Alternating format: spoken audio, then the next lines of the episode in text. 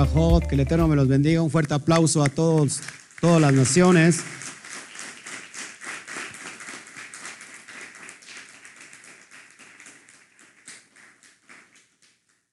Perdón por la entrega, perdón, perdón, perdón por la, la tardanza. Déjeme usted componerme aquí para que tenga yo todo listo. Perfecto. Todo listo. Les saludamos. Sean bienvenidos nuevamente a este tremendo estudio. Trataremos de, dar al blanco como siempre. Hoy, hoy tenemos la entrega de la Parashá número 18. Muy importante esta Parashá. Vamos a ver qué nos enseña esto para nuestra vida. Lo más importante de, de entender este, todo este contexto. Y es hermoso. O sea que, por favor, si nos ayudan a compartir. ¿Qué significa Mishpatim? ¿Qué significa Mishpatim? ¿Qué tiene que ver eso con la parashá que vimos la semana pasada? Eh, ¿Por qué esto nos está arrojando luz? ¿Qué nos tiene preparado para nuestra vida?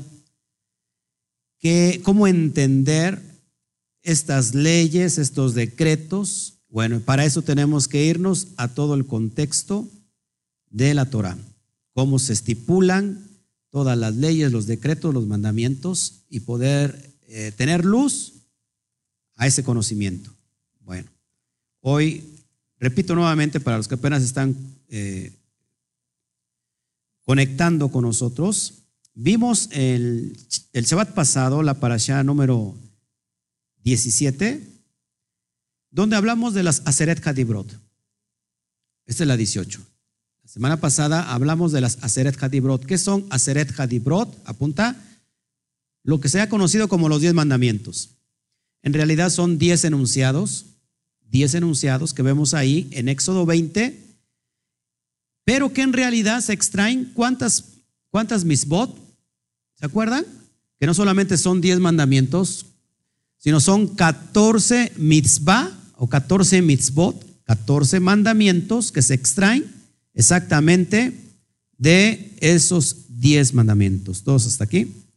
Ok, ahora, inmediatamente que se termina esta parasha, esta porción, eh, nos metemos ahora en la parasha Mishpatim. Mishpatim. Y vamos a ver qué significa para empezar Mishpatim. te lo voy a poner en pantalla. La parasha 18 Mishpatim. Y vamos a leer o la lectura, porque ya la tuvimos toda la semana, es desde Shemot, es decir, Éxodo, capítulo 21, versículo 1, a el capítulo 24, verso 18. Eso es que tiene que ver con toda, con toda la porción de esta semana. Muy importante esto. Ya de regreso, Luis Pérez. Gracias, gracias por tu fidelidad, Luis Pérez. La verdad es que me llena de, de ¿cómo se llama? De, de buenos ánimos, eh, tener gente a otro, al otro lado de las fronteras, en otros países que están atentos a, estos estudios. La verdad es que es un aliciente más para seguir enseñando la Torah. Entonces, ¿cómo empieza esta parasha? Empieza con, estas son las leyes que les propondrás en el, eh, en el hebreo, las leyes significa o, se traduce como mishpatim. Mishpatim. ¿Qué significa mishpatim? Apunta. Juicios. Juicios. Leyes judiciales. No son otra cosa que las leyes cívicas o la norma de comportamiento que va, a tener, todo el pueblo hebreo. Hace un rato en la mesa, siempre los que son testigos se han sentado conmigo, siempre de terminar, después de terminar la comida, ¿de qué hablamos? De la Torah. Y les estoy enseñando aún en la mesa y todo, eso es bien importante. A ellos ya más o menos les adelanté todo lo que se venía. Así que tiene más responsabilidad de ellos ahorita porque ya lo van a entender mejor. Bueno, entonces Mishpatim son las leyes que rigen las relaciones entre los hombres, lo tienes en pantalla. Son las leyes que rigen las relaciones entre los hombres. Incluyen restricciones respecto del asesinato, el robo, la violación y el adulterio, etcétera, etcétera. ¿Sí? La palabra mishpat es de juicio, es juicio. Mishpatín es en plural, juicios, las leyes judiciales. Toda nación civilizada se ha visto en la necesidad de promulgar leyes de este tipo. Sin ellas sobrevendría que la anarquía. ¿Qué es la anarquía? Un estado completamente sin ley. Shalom, Shabbat Shalom. Gracias, Yamel Pizzie. ¿De dónde nos escribes, Yamel Pizzie? Gracias, gracias. Saludamos a todos los que ya se están conectando. Ya se me hacía raro que no se metieran, es que ya iniciamos un poco tarde. Gracias por la espera. Entonces, ¿qué es la anarquía? Alguien es vivir sin ley, ¿sale? De hecho, nosotros, aún en la sociedad, en nuestra sociedad común, hay leyes que están basadas precisamente en las Aseret Hadibrot, en, en los diez mandamientos, en la base.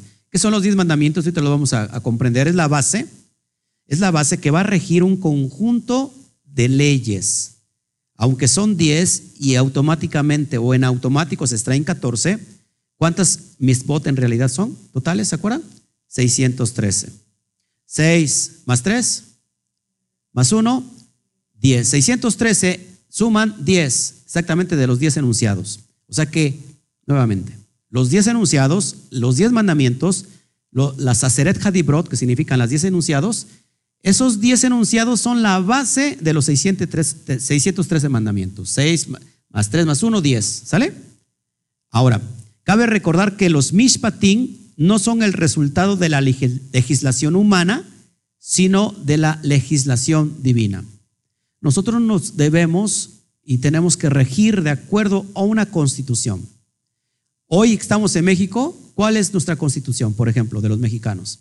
La constitución política de los Estados Unidos mexicanos, donde todo mexicano, todo ciudadano mexicano se tiene que regir de acuerdo a las leyes de, la, de esa constitución. Así también como el extranjero que, que habite en, México se tiene que regir con eso. ¿De dónde viene todo ese modelo? De Israel. Israel, antes de, pertenecer al Eterno, ¿de dónde salió, de dónde salió este libertado? ¿Quién? De Egipto, de Misraín. ¿A, ¿A qué constitución se le regían? A la de Egipto. Salen y lo saca el Eterno, pero es ilógico que se queden sin, sin constitución. ¿Qué pasa cuando no hay constitución y no hay leyes sobre el hombre? Que éste se desenfrena, se pierde. El hombre tiene que estar regido. Imagínate que entonces lo saca de, de una constitución negativa y que el Eterno los, dice, los hago libres y no doy constitución sobre ustedes. Entonces, constitución divina significa la Torah. ¿Todos aquí? La Torah está llena de mandamientos y ahorita vamos a ver y explicar parte por parte qué son todos estos mandamientos. Ya estamos conectados al Shabbat Shalom, Yafé Scott. Qué bueno. Consuelo González también. Shalom, hermanos. Ya lista para, para seguir el estudio. Ah, wow, perfecto. Dice, ah, también Yamel desde Aguascalientes. Gloria al Eterno. Acá tiene su casa y les amamos. Bueno, a rato llegamos, así que nos preparan la cena para despedir a Shabbat. Tomo el tren bala, por aquí pasa, y allá este, desembarcamos en Aguascalientes. ¿Todos aquí estamos bien? Nos cabe recordar, lo repito, que los Mishpatim es la constitución que de los cielos, divina.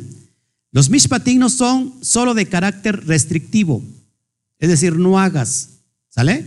Muchos de ellos son también instrucciones positivas que alientan al hombre a vivir en paz con sus semejantes. Hoy te los vamos a ir desmenuzando.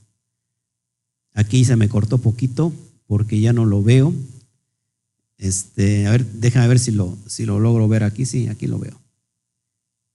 Gloria al Eterno que. ¿Todos aquí?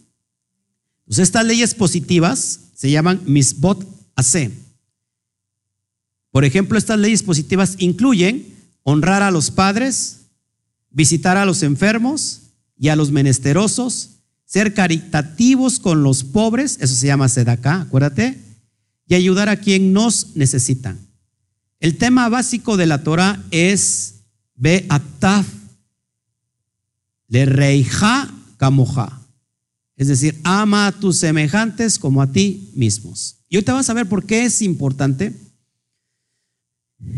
Esta es la conexión de la entrega de la Torah.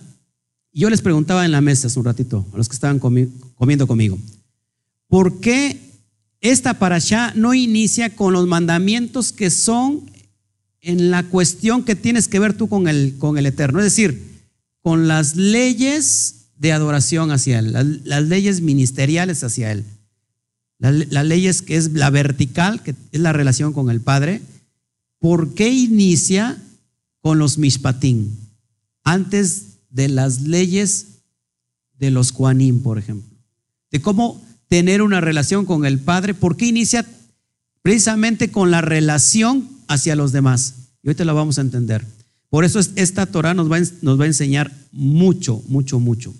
Ahí este, no sé si me puedas poner otra vez la pantalla, este, Juanito, porque es que ya, ya no, ya no me, ya se pierde y aquí también se pierde porque cambió la, tipografía. No si te regresas, por favor, a la anterior, por favorcito, para que lo pueda yo ver. Entonces aquí, hermanos, ¿estamos entendiendo? Entonces estas leyes eh, las leyes positivas, ¿qué son las leyes positivas? Las leyes donde harás. Las leyes negativas, no harás. ¿Cuántas leyes en total son? O misbot 613. De esas 613, apúntalo, 365 de ellas son no harás. ¿Cuántos días tiene el año? 365. O sea que el Eterno te protege de que no peques todo el año. ¿Cómo te protege? Cumpliendo estas leyes de no hacer. Las restantes, las restantes de las 613, quitándole 365, esas son positivas. No todas son restricciones. Aquí no es de, el, el Eterno te prohíbe esto, te prohíbe aquello. No, no, no. Son algunas son restricciones y otras son para hacer. ¿Sale? Una restricción de no hacer, por ejemplo, en Shabbat, ¿qué es lo que no se tiene que hacer? No se tiene que trabajar. ¿Sí? Y hay otras que es precisamente para hacer. Seguimos adelante. Ahora, muy importante esto. Ya me adelanté aquí, perdón.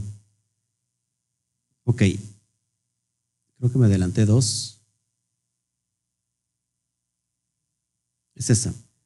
Ahora, en hebreo, en hebreo hay un verbo ya, que, que, es la lejet, la lejet, que en, principio podemos traducirlo como ir, pero también tiene, tiene con la preposición adecuada la aceptación de caminar, la acepción, perdón, de caminar. Y esto se traduce como la que, la alajá. ¿Qué es la alajá? Para que me entiendas, ¿qué es la alajá? Camino. significa camino. Alajá es la forma de aplicar las leyes divinas. ¿Todos aquí? Es la legislación de la Torah. Es la legislación judía. Es decir, cómo aplicar cierta ley para cierta circunstancia. Es la jurisprudencia judía. ¿Sí? ¿Qué es la alajá? La jurisprudencia. ¿Cómo se tiene que aplicar la mitzvah para cierta cosa y cierta cuestión? Entonces, la alajá es el conjunto de leyes que debe regir la vida diaria de un israelita.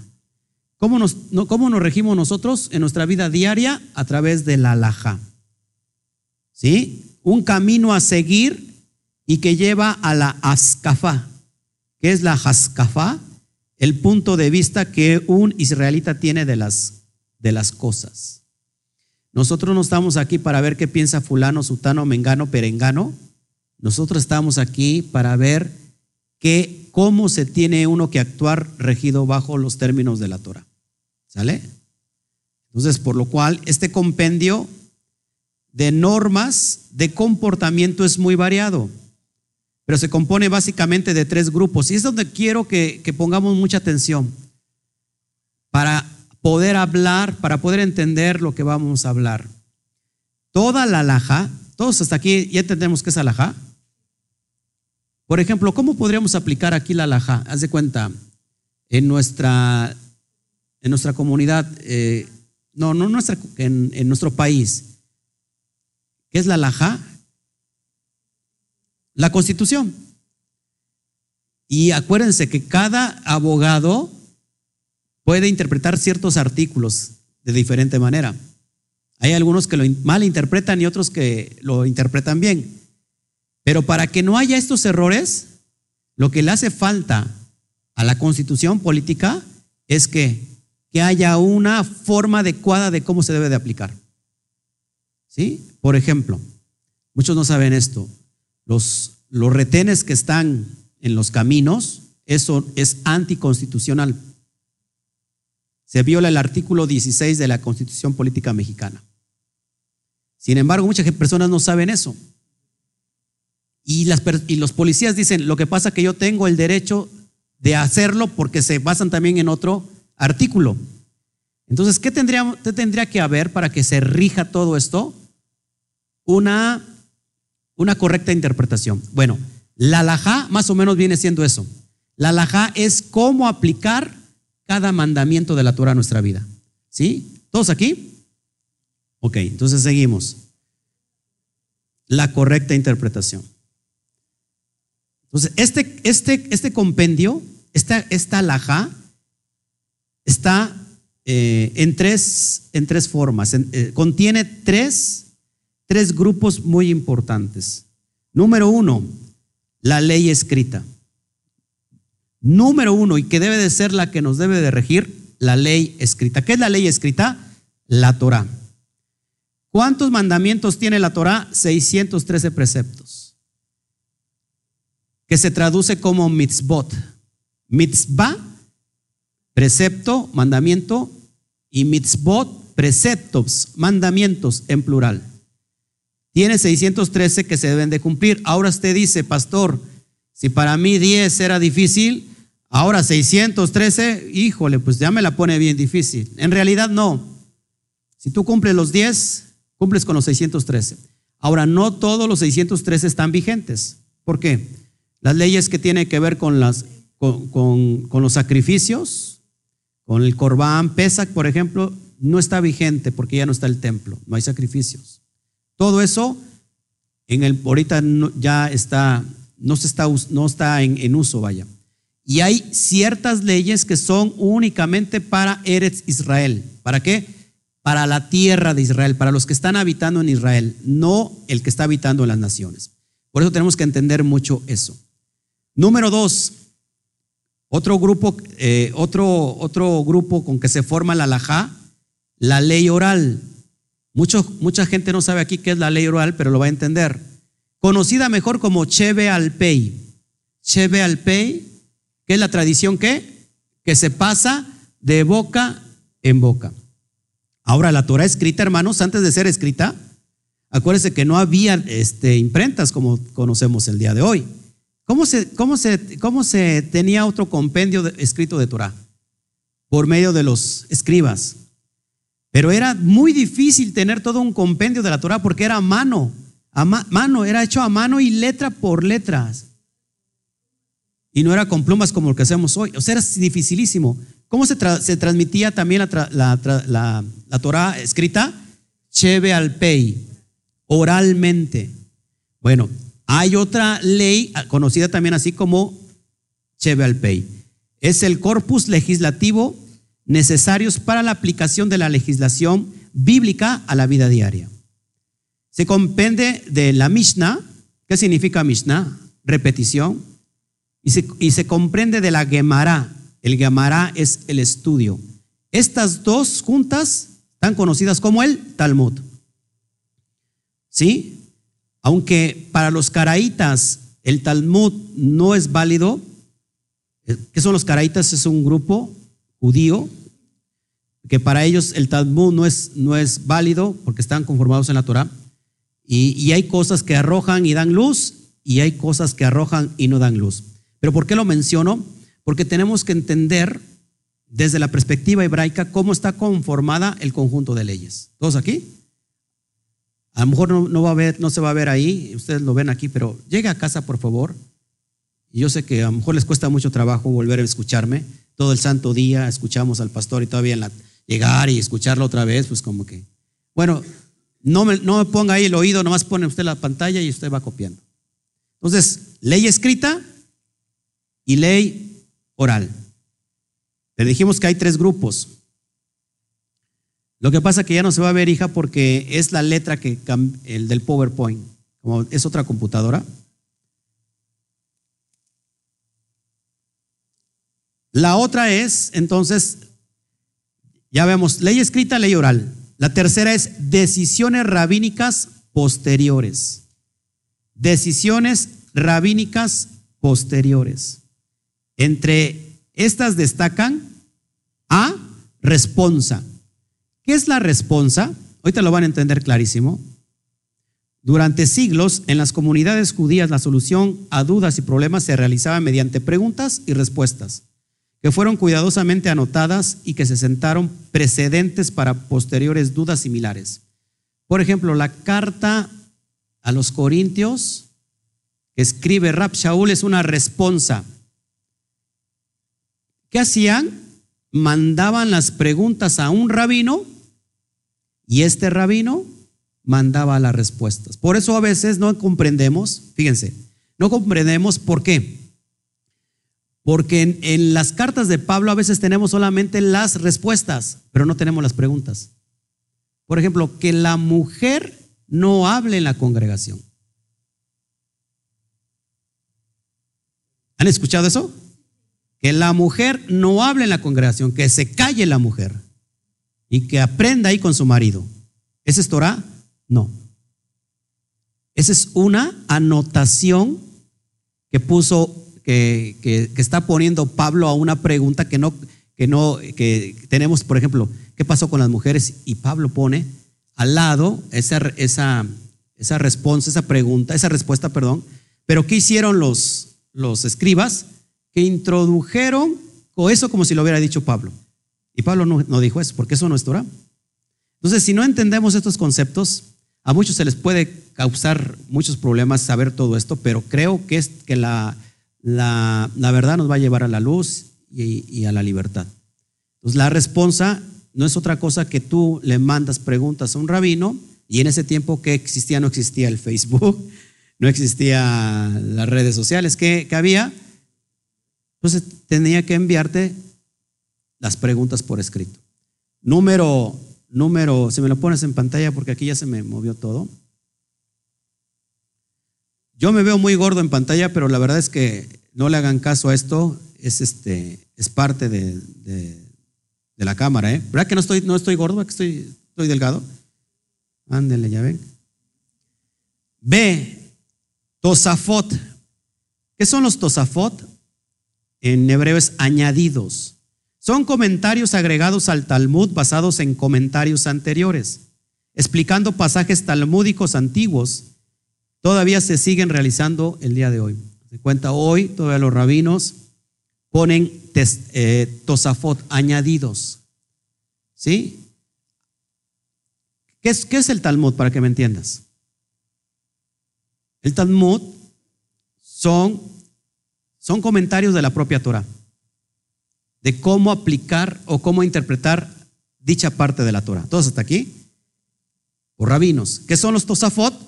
De esos comentarios ahora yo hago mi añadido, es decir, yo pongo mi comentario. Eso es válido en el, en el ambiente judío. ¿Todos hasta aquí? Y tercero, o sea, de las decisiones rabínicas, la parte C, son los famosos takanot. ¿Qué son los takanot? En hebreo son arreglos, reglas suplementarias de la Torah proclamadas por rabinos competentes y autoridades legales judías. En general, se abocan a promover el cumplimiento de los preceptos religiosos. En este sentido, la Takaná es una ley adicional a la ya existente. Es decir, es una ley algo que ya existe. Es una adición. No sé si me explico. Estas takanot son las que más comúnmente vamos a conocer como mitzvot Mide Rebanam o los preceptos de los rabinos. ¿Se acuerdan quién mencionó esto? Si me buscan, me ayudan a buscar por ahí la, la ¿cómo se llama la cita? Las, la ley de los mandamientos expresados en ordenanzas. Si me la ayudan a buscar, por favor. La ley de los mandamientos expresados en ordenanzas. Esos son, hermanos, takanot. Eso no es Torah, esa es una forma de, llevar a cabo un culto religioso, un rito, es una adicción a la Torah. ¿Sí? ¿Todos aquí? De ellos, fíjense, ¿cuántos mandamientos hay en la Torah? ¿Se acuerdan? 613. ¿Cuántos mandamientos sobre la Torah por los rabinos? Más de seis mil mandamientos sobre los 613. A eso Pablo le llama obras de la ley. Ya no estamos bajo las obras de la ley, sino bajo la gracia. Es decir, ya no estamos bajo las, las leyes rabínicas. ¿Todos hasta aquí? Efesios 2.15 habla de eso. Vamos para allá. Voy a confiar en mi esposita. Efesios 2.15. Esa, esa.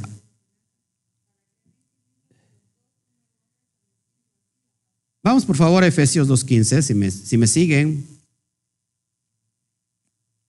Muy importante esto, que podamos entenderlo, sobre todo por las personas que están aquí nuevecitas. El Eterno les, les dé la paz, les dé shalom. Saludo a todos. Acá me pone una manita de saludar, pues saludo a todos. Dice así, vamos a leer desde el versículo 13.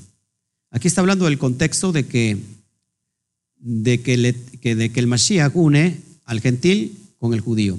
Pero no a cualquier gentil, ¿eh? ¿A cuál, ¿A cuál, gentil va a unir? Al que está esparcido entre las naciones, al que fue israelita antes. Dice así, pero ahora en el, en el Mashiach Yeshua, vosotros que en otro tiempo estabais lejos, alejados del, ah, perdón, habéis sido hechos cercanos por la sangre del Mashiach porque Él es nuestro shalom, nuestra paz, que de ambos pueblos hizo qué? Uno, derribando la pared intermedia de separación. A ver, hermanos, ¿qué pared intermedia de separación está hablando Pablo? Para los más aventajados. Ya lo he dicho esto, ¿eh? ¿Cuál es la pared intermedia de separación? Pero es para hoy, dice mi esposa, las, otro dice los.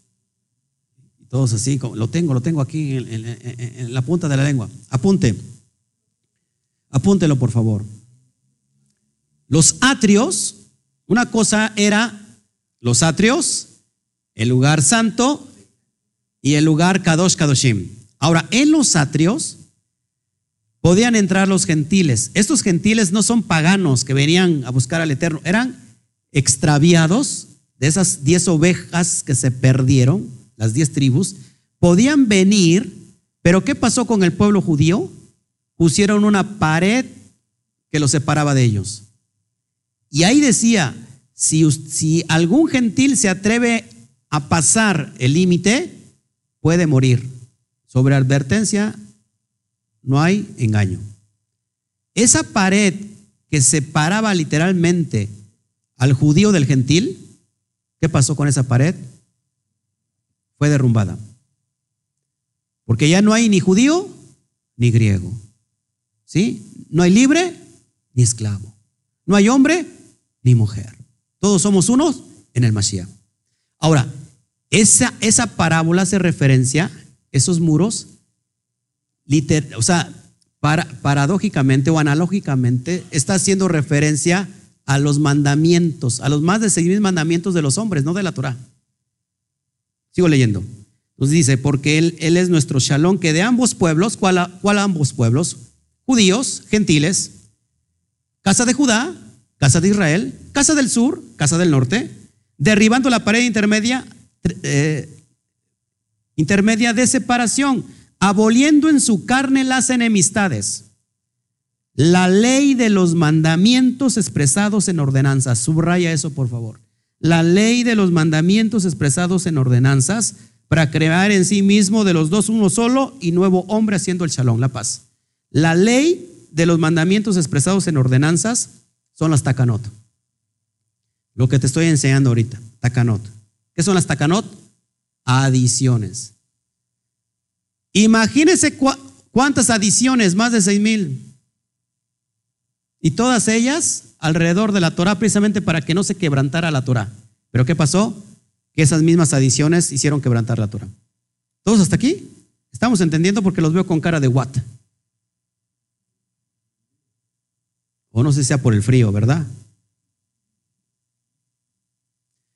Dice, Mashiach clavó en el madero los takanot Sí, y clavó no solamente eso, sino clavó los decretos que nos eran contrarios. ¿Qué decretos nos eran contrarios? La ley del pecado. La ley de adulterio. Israel era adúltera, lo expliqué ayer. En ese madero fue clavado qué? La ley del adulterio. Por eso cuando, cuando Mashiach murió, ¿qué dijo? ¿Se acuerdan qué gritó? Todo está consumado. Eso en hebreo es Gomer. Gomer. ¿Quién es Gomer? La esposa de Oshea, la adúltera. Gomer, es decir, Gomer significa todo está consumado. Consumado es. Voy, voy por ti, Gomer. Voy por ti, Israel. Voy por ti, Efraín, que te mezclaste entre todas las naciones. Adulteraste, te fuiste con tus amantes. Y donde se les dijo no son mi pueblo, donde se les fue dicho no son mis, mis compadecidos, se les volverá a decir, ustedes son hijos del Elohim viviente. Eso se vino para abajo. Esos son los takanot. ¿Sale? Para que vayamos aprendiendo todos. A ver, este, si me puedes poner otra vez la. Qué problema que tener aquí una, en esta computadora unas unas fuentes, unas letras y, en otras otra, porque me los cambia completamente. Bueno, seguimos. Ya terminé la otra. Me quedé en los tacanos, sí, ¿verdad? Ya la terminé, tacano. ¿Todos hasta aquí hay una, alguna pregunta? Sí, a ver. Sí. Literal, literal. Recuerden que lo vean como un enemigo. Es más, sobre todo, sobre todo en mismo Israel, la comunidad, la comunidad que se movía en Samaria, los samaritanos eran mal vistos por los judíos. Los judíos le llamaban perros. Y, esta, frase a lo mejor suena muy fuerte, pero el propio Mashiach lo usó. ¿Se acuerdan cuando una mujer va en busca de su, de su ayuda para liberar a una de sus hijas? Él que dijo que la comida era para quién? Para los, no, no, la comida para los hijos. No para los perrillos. Bueno, en el, original son para los perros. Se puso perrillos para que dijeran, para suavizar. No son para los, para los perrillos. ¿Y qué dijo la mujer? La mujer no era hebrea, no era judía. ¿Qué dijo? Aún los perrillos comen de las migajas que caen de la mesa de sus amos. Grande es tu fe. ¿Qué significa que esta mujer sirofenicia estaba creyendo? Ah, tu fe te está sanando.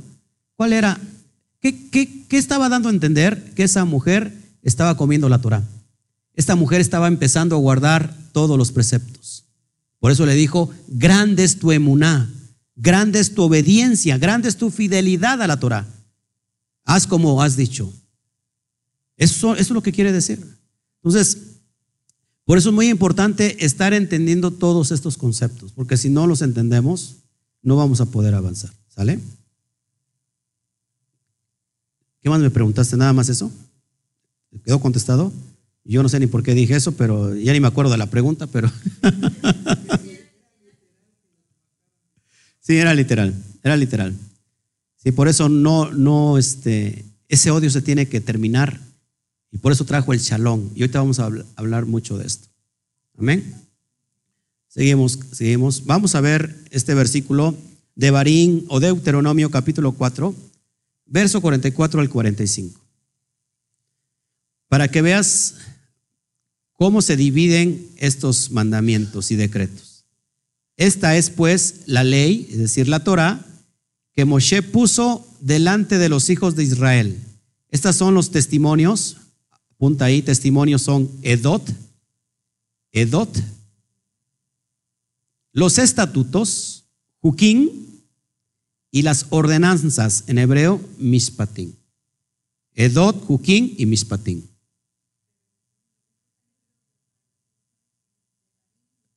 Ah, por eso dije Deuteronomio, ¿verdad? Dije de, de Barín, pero es Deuteronomio. Está en hebreo. Ahí está, si puede usted voltear, por favor, me hace usted el favor, lo ve.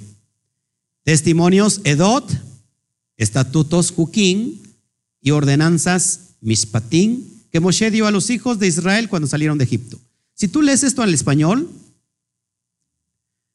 tú, lo, tú terminas diciendo que es lo mismo, ¿no? Testimonios, estatutos y ordenanzas, pues es lo mismo.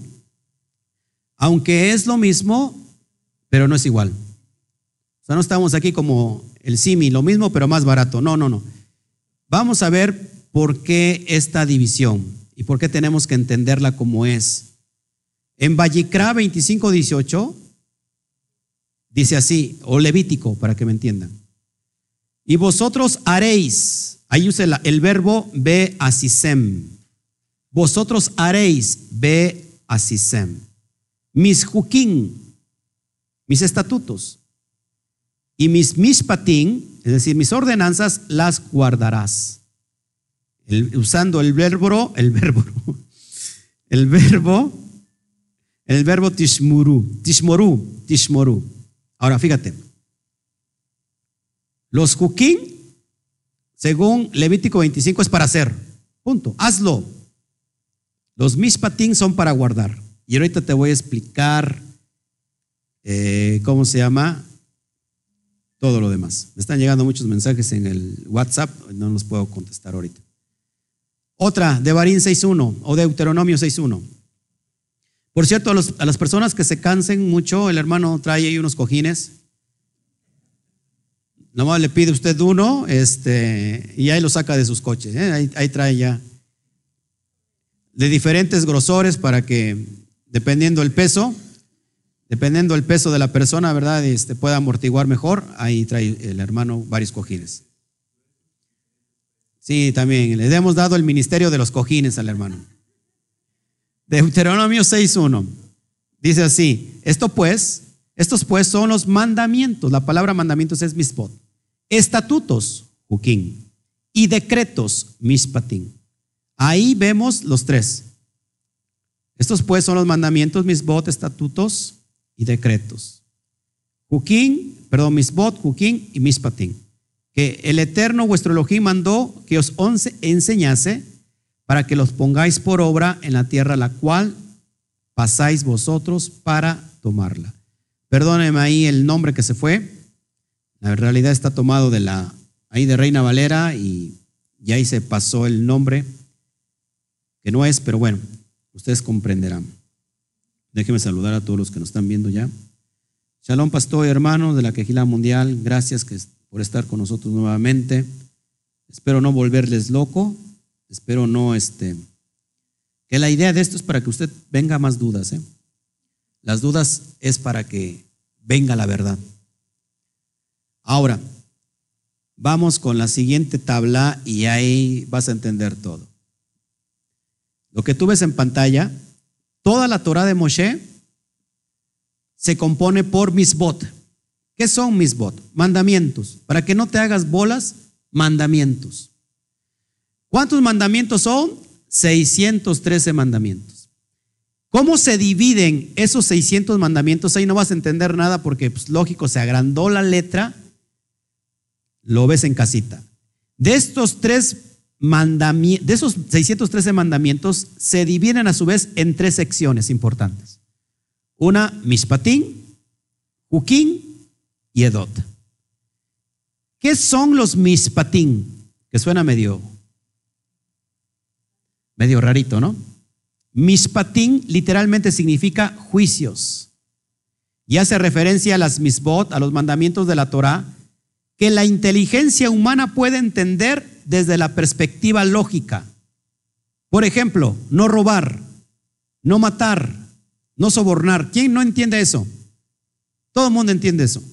Estos son mis bot que, que igualmente cumplimos, pero que dentro de nuestro desarrollo intelectual tiene un sentido lógico. Los entendemos tanto a nivel individual como a nivel social y son obvias para nuestro razonamiento lógico. Es decir, que los mishpatim tiene que ver con mandamientos que tú entiendes por lógica. No hay ningún problema. No matar, sabes que no tienes que matar, no te tienen que explicar por qué no matar porque lo entiendes lógicamente, le quitas la vida a otro ser humano. ¿Todos hasta aquí? Esos son los mishpatim. Otra sección de misbot son los hukim, que, que Chio se los aprendió muy bien el miércoles. Que son los hukim? Literalmente significa decretos y hace referencia a las misbot de la Torah que la inteligencia humana no puede entender desde la perspectiva lógica. Por ejemplo, la, la, prohibición de usar chamets, es decir, mezclar lino y lana. No veo bien ahí la palabra. Está muy chiquita. Chatnets.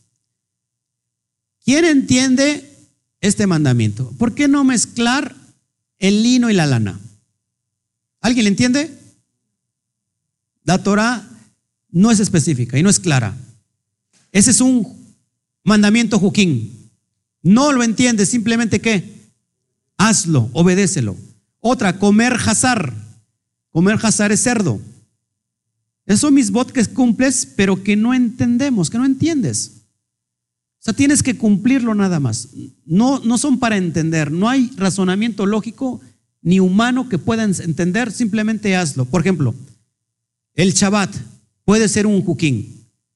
Se te dice por qué, o sea, cuáles son las especificaciones de qué no hacer en Shabbat. ¿Qué te dice en el Shabbat?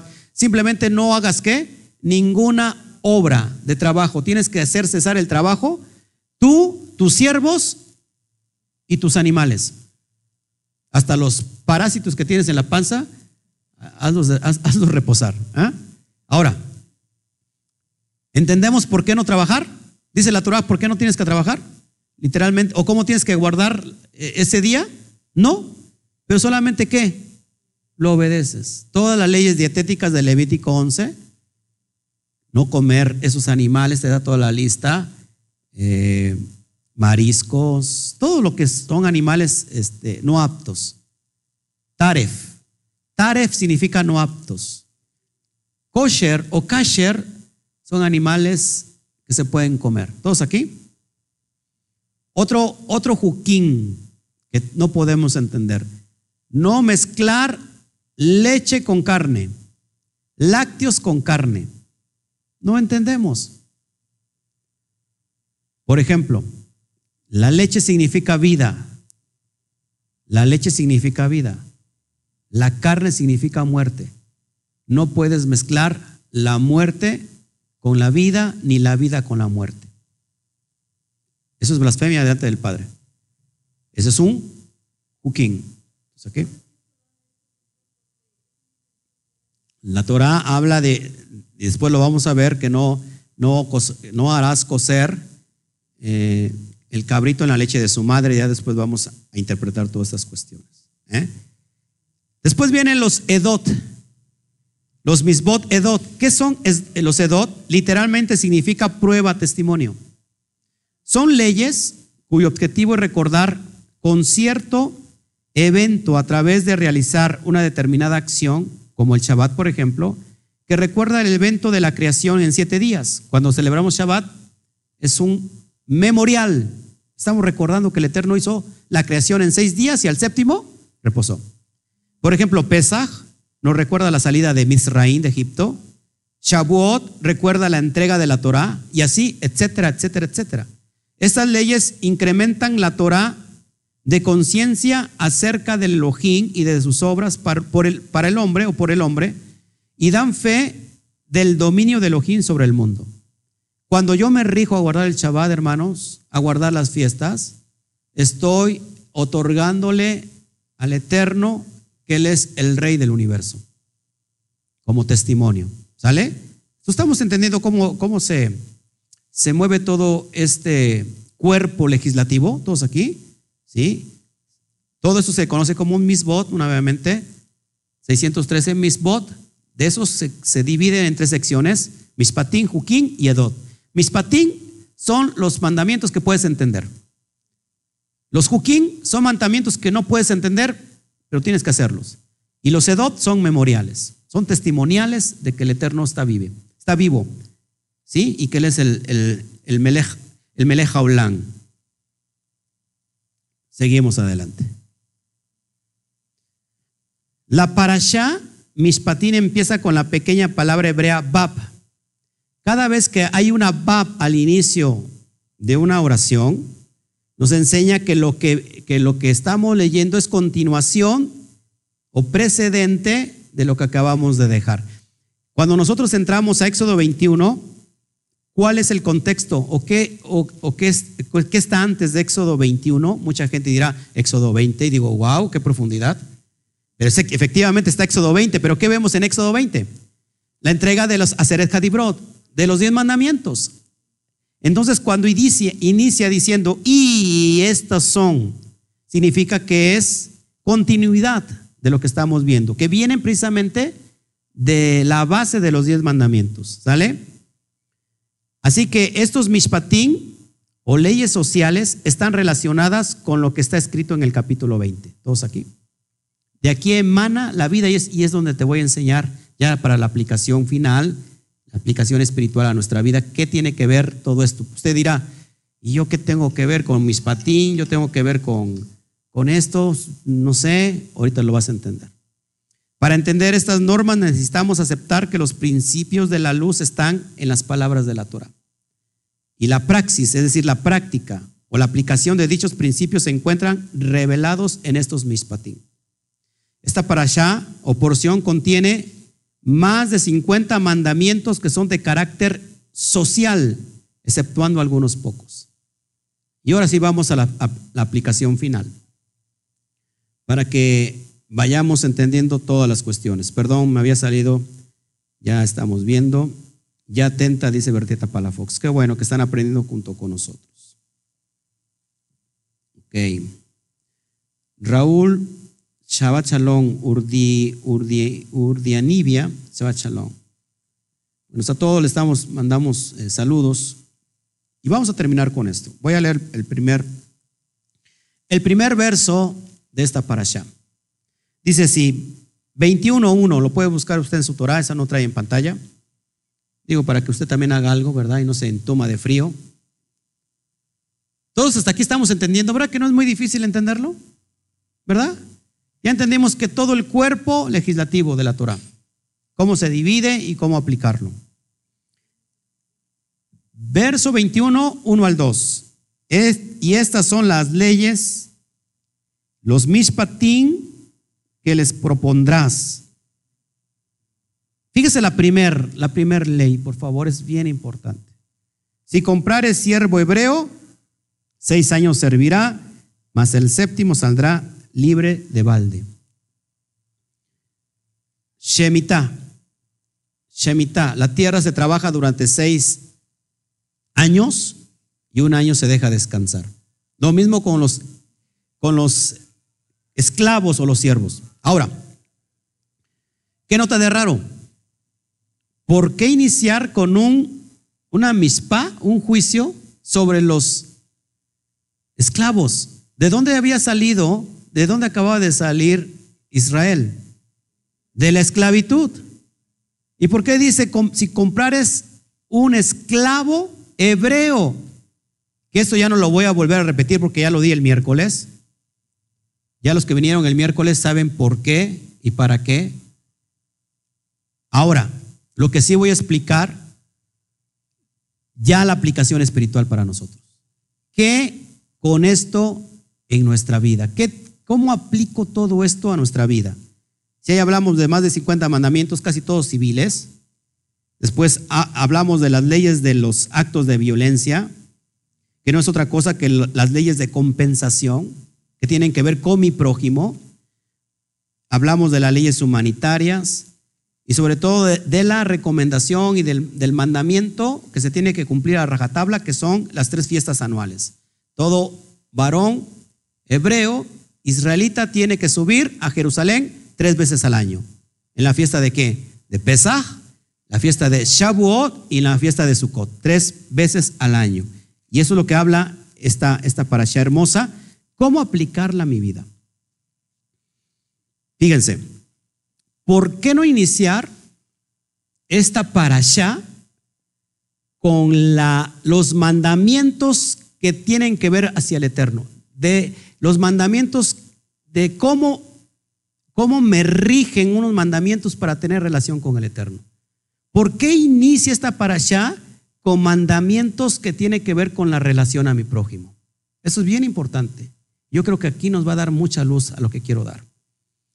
Si te das cuenta, las tablas de Moshe se dividen en dos. Unas hacen referencia a los mandamientos y que están basados en la relación que yo tengo con el Padre. ¿Sí? Vemos que no la idolatría, no tendrás dioses ajenos delante de mí, no te inclinarás, no les adorarás, no tomarás el nombre de, mi nombre en vano, dice el Padre. Eh, ¿Qué más? y, guardarás el Shabbat, por ejemplo. Acuérdate de guardar el Shabbat.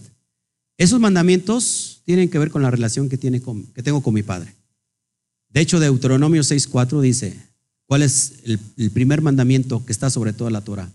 El amor. Amarás a Yahweh tu Elohim con toda tu mente, con toda tu fuerza y con toda tu alma. Eso es lo primero, eso es lo primero.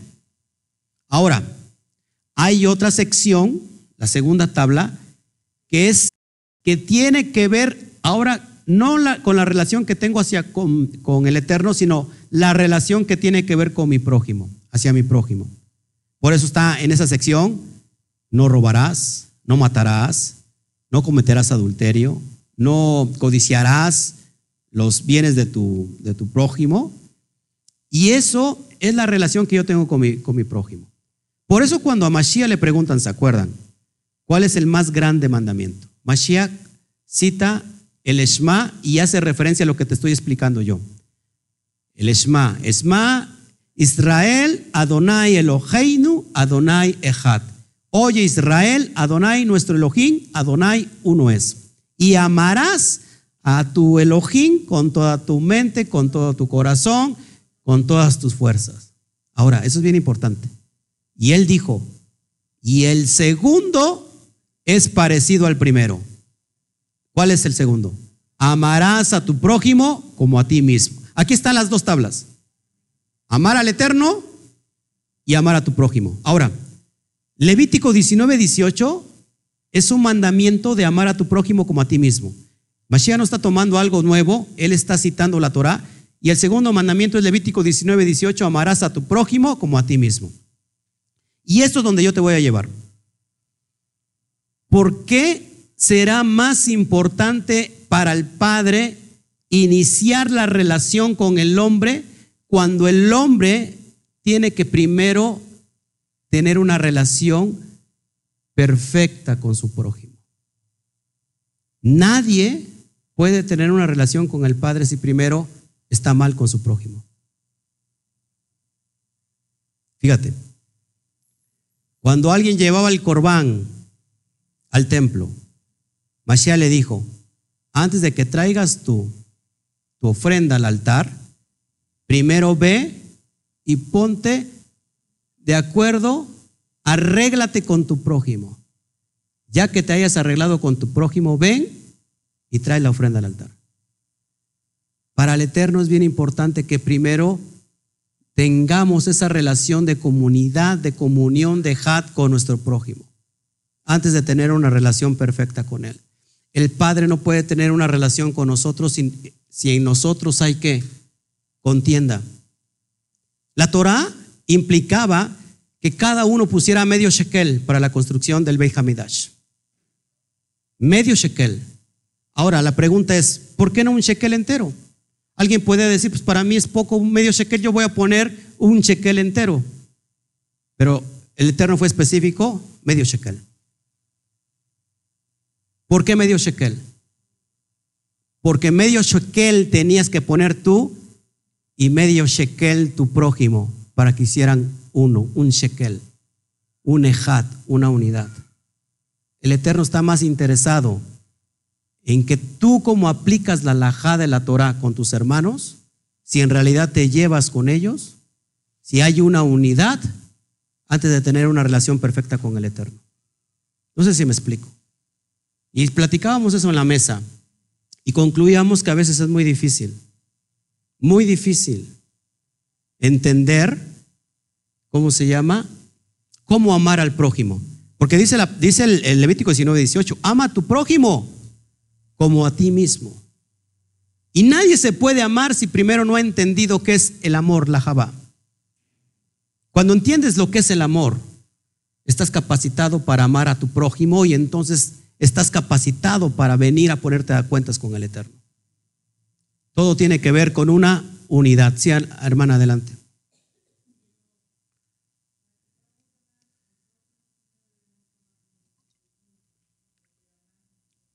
¿Cómo aprendemos a amarnos nosotros mismos?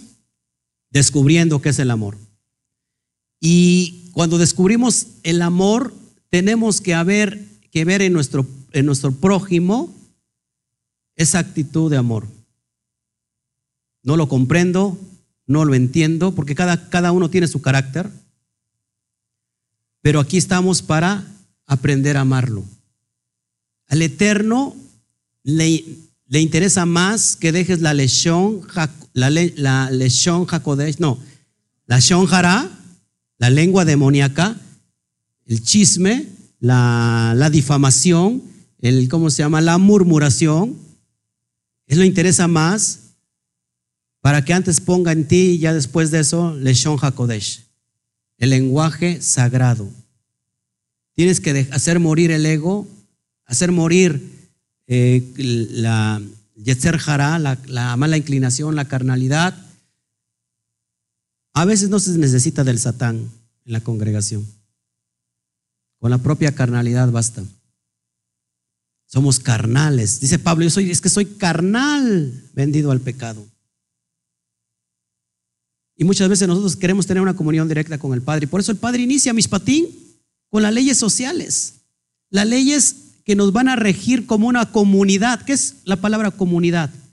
En algo que está en común, Alguien que es, una comunidad que está de acuerdo, en conjunto, en la misma perspectiva. No significa que, que, que yo piense lo mismo que Tere y que Tere piense lo mismo que Belén.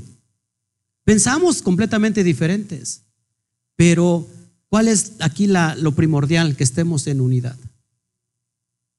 Si me puedes poner tantito la pantalla para que pueda yo hacer algo. No voy a hacer nada malo, por supuesto. Quiero enseñarles algo. Tú me dices cuándo ya. Tú, me dices cuándo ya. Creo que se, se paró tantito la, la, transmisión.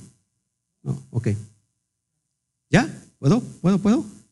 Les voy a enseñar algo que, que a mí me ha llevado a otro nivel. Lo traigo acá escrito. ¿Estamos entendiendo todos hasta acá? ¿Sí? ¿Todos hasta acá estamos entendiendo? Es difícil, en realidad, conteste, sea usted muy sincero, ¿es difícil amar a tu prójimo? Sí.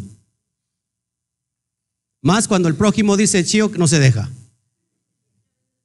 A veces no ayuda, hermanos. Tan importante es tener la relación con el Padre como tener la relación con mi prójimo. Esto es bien importante. Cuando no tenemos una relación de shalom, si no hay shalom, ¿hay qué? Acuérdense que hay ausencia, cuando hay ausencia de paz, hay un conflicto, hay una guerra. Sí.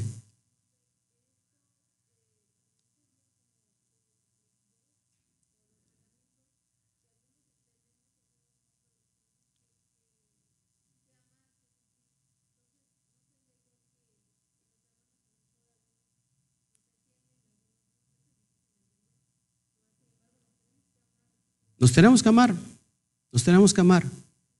En eso radica todo. ¿Se dan cuenta? La división viene del no amar, de no entender. El yo se quiere siempre sobresalir, el ego y decir soy yo, solamente son mis pensamientos los que cuentan. ¿Y qué hay con el hermano? que piensa diferente a ti. ¿Por qué no darle la oportunidad de decir, sabes qué, estás bien? Pones tú medio shekel y yo voy a poner medio shekel. Y hagamos unidad. La palabra cáncer, ¿por qué te, estoy sacando el cáncer? Es bien importante. En hebreo es sartán. Después te lo voy a poner. Sartán. Sartán.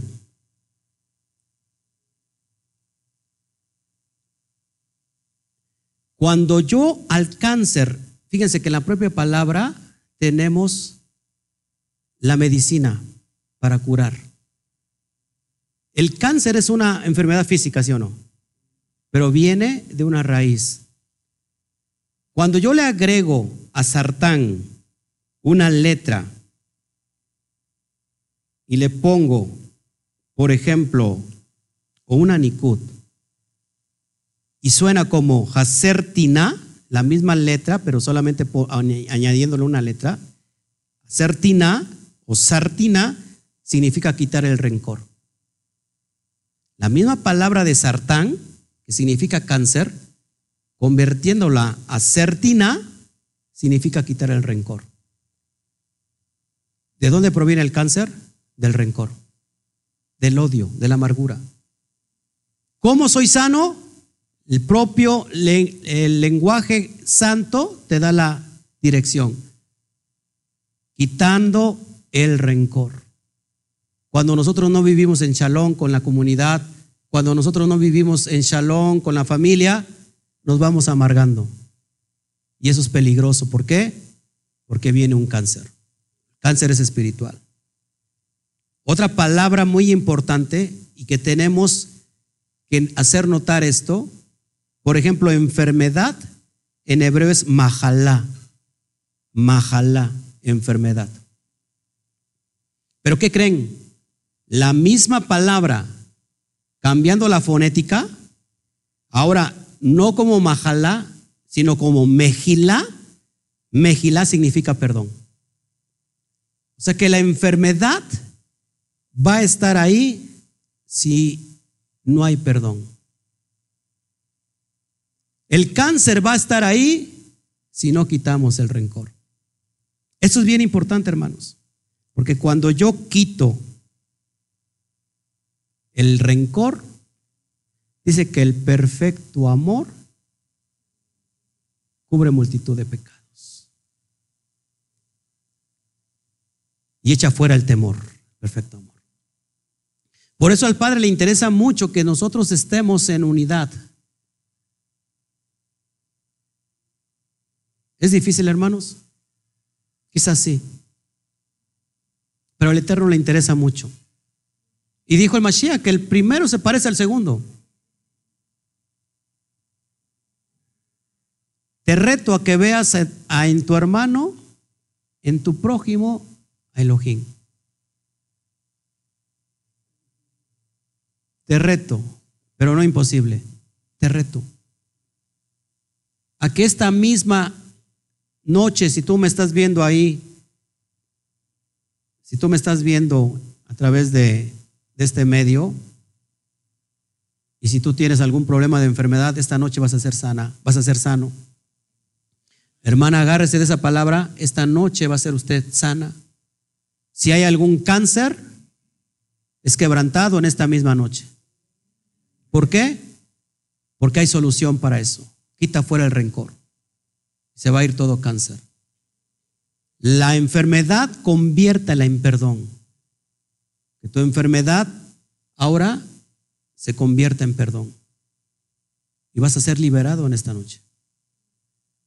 Que tú y yo sepamos entender que el mandamiento primario para tener una relación con el Eterno es precisamente amar a tu prójimo.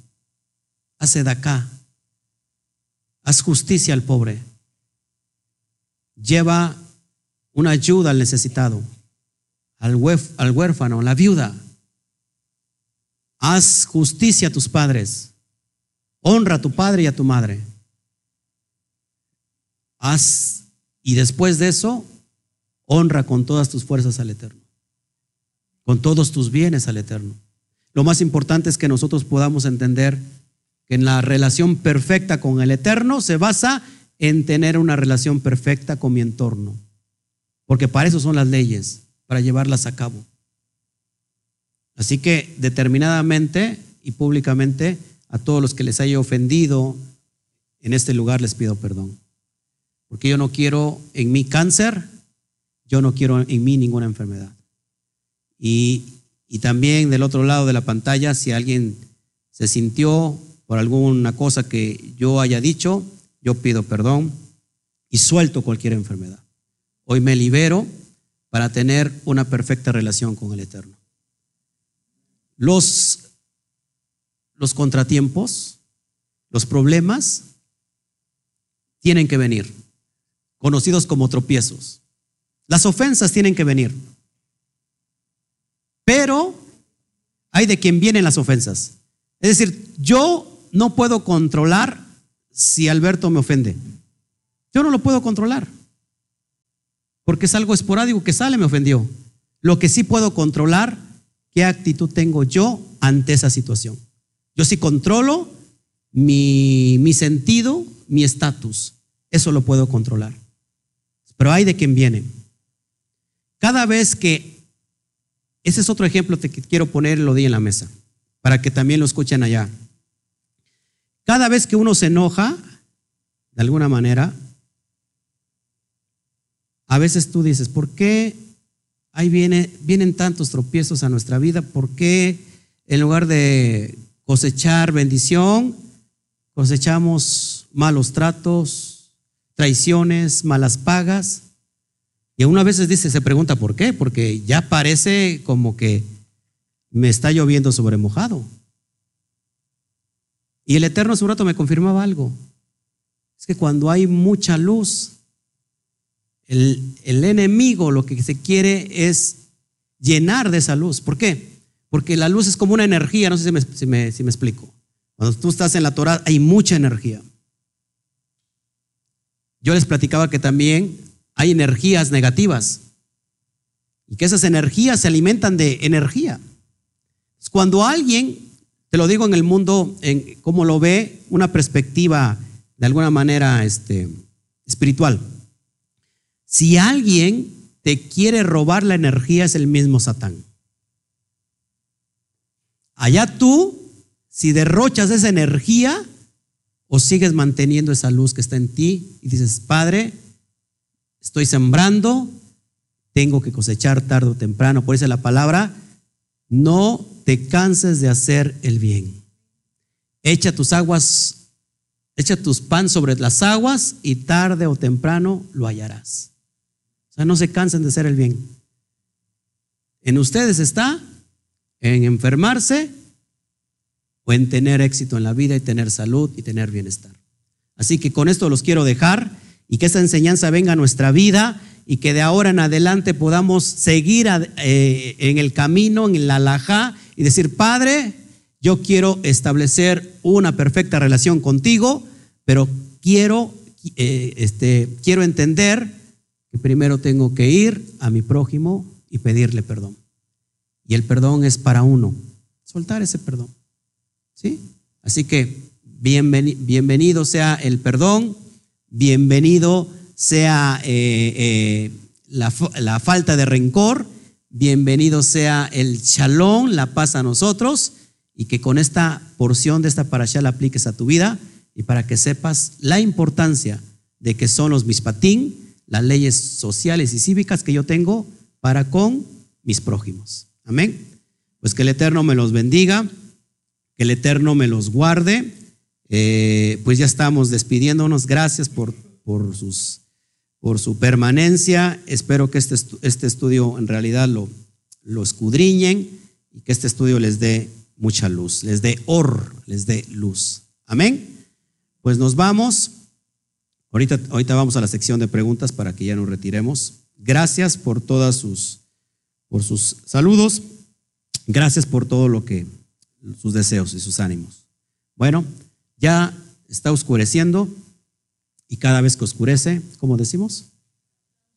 La frase Shawatop, que significa buen inicio de semana. Nos despedimos de las naciones, nos despedimos de todos los talmidín Y a la cuenta de tres decimos uno, dos, tres. Shagua Top. Nos vemos. Que el Eterno me lo bendiga.